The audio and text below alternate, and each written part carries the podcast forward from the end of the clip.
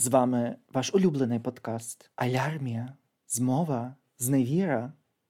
І це епізод з циклу Сім файних звичок від німців. І це звичка 3. І про них поговорять ваші улюблені міжгалактичні ведучі Євген та Данило. Вітаємо всіх і вйо!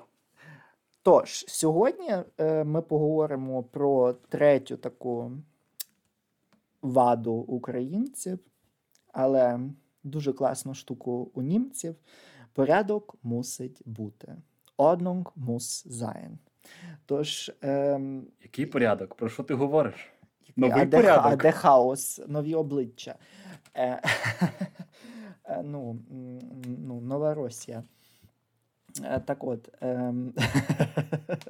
Дойче Росія. Дойче Росія, так. Е, від Німеччини до Дону. Ем, так от, ем, про що це все йдеться? Йдеться про те, що десь е, котрийсь з імператорів вже Німеччини е, і король Прусії, чи як він там був, е, Вільгельм, якийсь то там, е, почав з того, що е, це той, котрий був геєм. Це був Фрідріх II Великий король а. Прусії, ще не імператор Німеччини, а, але нічого. Ну таке, я я не дуже добрий е, з історією, але дуже добрий е, з деталями.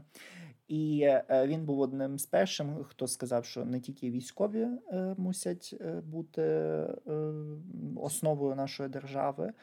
Але мусить бути та мусять бути також типу бюрократи, держслужбовці, держслужбовці, котрі теж будуть нашими військовими в певному сенсі, і е, їхнім полем бою будуть документи. і Вони мусять мати дуже сильний порядок там. І тоді в Прусії ем, це почало дуже добре функціонувати, і вже всі наступні влади, котрі тільки були у Німеччині, вони перейняли власне оцей такий новий стиль правління, що документація мусить бути вся заархівізована, все мусить бути зібрано. Ну і це було дуже круто, тому що це додало бустеру Німеччині тоді розростатися економічно і не тільки. Е, тому це залишилось. Фрідріх був відомий як мілітарист, і тому просто військові статути порядки вони перенесли на ще одну сферу, і таким чином це дозволило е, боротися проти хаосу, як, яким тоді були охоплені переважна більшість інших німецьких маленьких князівств і держав. І згодом Прусія стала гегемоном серед німецьких держав, протистояла Австрії, і, зокрема, там було два шляхи об'єднання по великонімецькому шляхові чи малонімецькому. Великонімецький це навколо.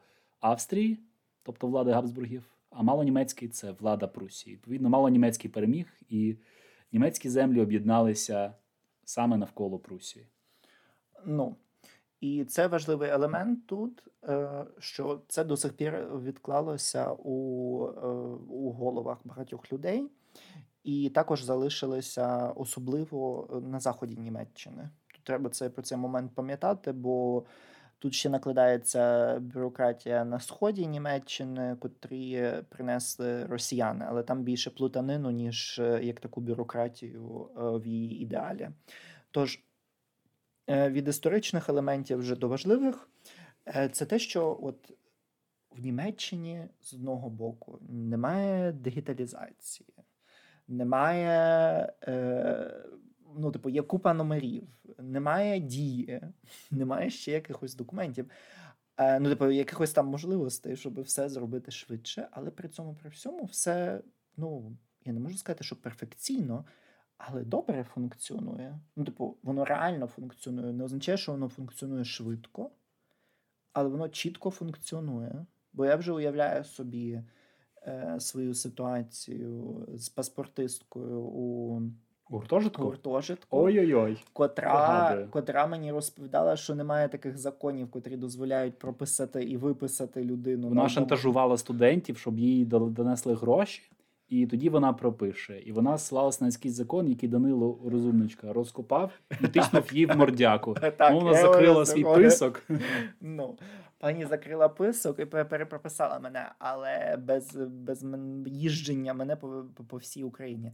Але прикол в тому, що у Німеччині це все так. Ну, ти висилаєш листа, лист доходить 99% туди, куди треба, в той час, котрий зазвичай зазначений, і ти отримуєш відповідь.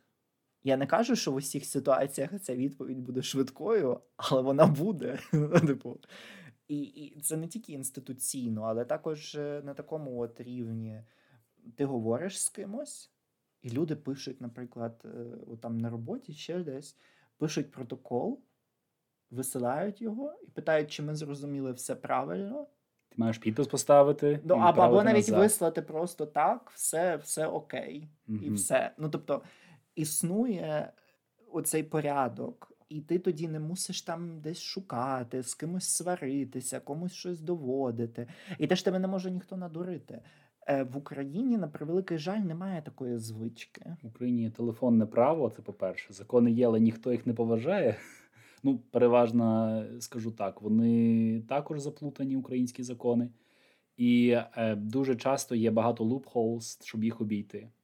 Щодо Німеччини... В Німеччині в Німеччині вони теж є. Тут Німеччині Просто щоб ніхто вони, не так. подумав, що їх немає. Так. Вони є всюди. Абсолютно. Але е, громадянське суспільство, яке є в Німеччині, загалом інституції, вони оперують за заплутаними, але алгоритми, алгоритмами, які куди-небудь приводять. Зазвичай вони приходять до вирішення. І якщо це займає два тижні, щоб ти написав листа, його прочитали і тобі відповіли, то все ж таки ти дійдеш до своєї мети але це буде не швидко. Так само було в мене з моєю банківською карткою. В мене на одній був заблокований, е, одна була заблокована, і друга була. І так сталося, що е, робітниця помилилася, і я чекав пін на одну картку два тижні, і потім пін на іншу картку два тижні. Бо це були два типи карток: ЕЦ і звичайна MasterCard. Ними опікуються відділи цього банку в двох різних е, містах Німеччини, Ессен, відповідно, і Гамбург із двох але тут я відразу додаю всім, щоб всі розуміли, чому це відбувається. Це власне особливо після реюніфікації у 1990 році. Це був е, один з кроків для того, щоб е, Німеччина е, мала розпорошені структури, аби вони не централізувалися Берліні, тільки там. у Берліні, чи тільки у Франкфурті на Майні, чи там ще десь щоб це все було децентралізовано як най, найбільше, і по-друге, там, де знаходяться головні офіси або головні е, ну, квартири, котрі займаються бюро там чи контори тією чи іншою справою, вони тоді платять там податки, і тоді відбувається розвиток. Е, власне цього регіону, і тому я всім раджу почитати історію е, такої класної фірми, як Вайланд. Так, справа в тому, що я таки за місяць, але отримав ці нові пін-коди до своїх карт. І щодо цієї бюрократії, яка вже ж оплутала всю Німеччину своїми е, різними заплутаними зв'язками. Щупальцями так. бюрократії. Молюсками своїми. вона, вона діє, вона повільно діє, але Німеччина пішла в цьому дуже далеко, і те саме листування, яке е, всюди присутнє. Е, воно є тою тим захисним механізмом, який дозволяє людині послатися на закон, послатися на матеріальні докази, що, наприклад, я вислав свої документи е, до, наприклад, Ausländerbehörde, це е, міграційна служба, так це назвемо для іноземців, і біч просто всіх іноземців, які стоять там місяцями, щоб отримати термін, тобто зустріч і продовжити свої документи. От. Е, Якщо людина посилає туди свої документи пошту, це прирівнюється до того, що вона фізично прийшла і принесла їх, і відповідно це захищає багатьох людей. Е, І отак от функціонує в Німеччині. Також для мене було здивування, що вони використовують QR-код марки. Для мене це було я марки, щось таке з дитинства, коли я у бабусі роздивлявся старі конверти і дідові марки. Це нове, нове, нове. Це вони тільки ввели з 2022 року. Ще не було цих е, раніше. Це нововведення теж для того, щоб ввести більший е, порядок. Але але знову ж таки, це оцей приклад порядку. Угу. Типу, вони дуже довго до цього йшли, але вони дійшли. А в Україні це я тут, щоб всім було зрозуміло. Ми не критикуємо Україну і кажемо, що за кордоном все набагато краще. І от така Німеччина супер-пупер. Ми мусимо збудувати дорогу Німеччину в Україні. Не дай Боже, люди. Ні, ні, ні, ні, ні. Україна є Україною, але ми можемо навчитися певних речей, і не треба видумувати нового роверу для того, щоб кудись поїхати. Е, Тому просто треба взяти кращу модель і ну от. На на неї взорватись. І це якраз дуже такий дуже добрий взірець, тому що в нас дуже часто ну, неможливо знайти цих документів, неможливо там добитися від певних людей, що, куди і як. Я просто пам'ятаю е, такий дуже простий приклад, один короткий. е, Коли мені треба було е, з'ясувати щодо всіх моїх ем, е, документ, е, ну, типу, е, документах, котрі були прив'язані до мого паспорту. І ще це було далеко до дії. Це був далекий 2014 чи 2013 рік. Мгм.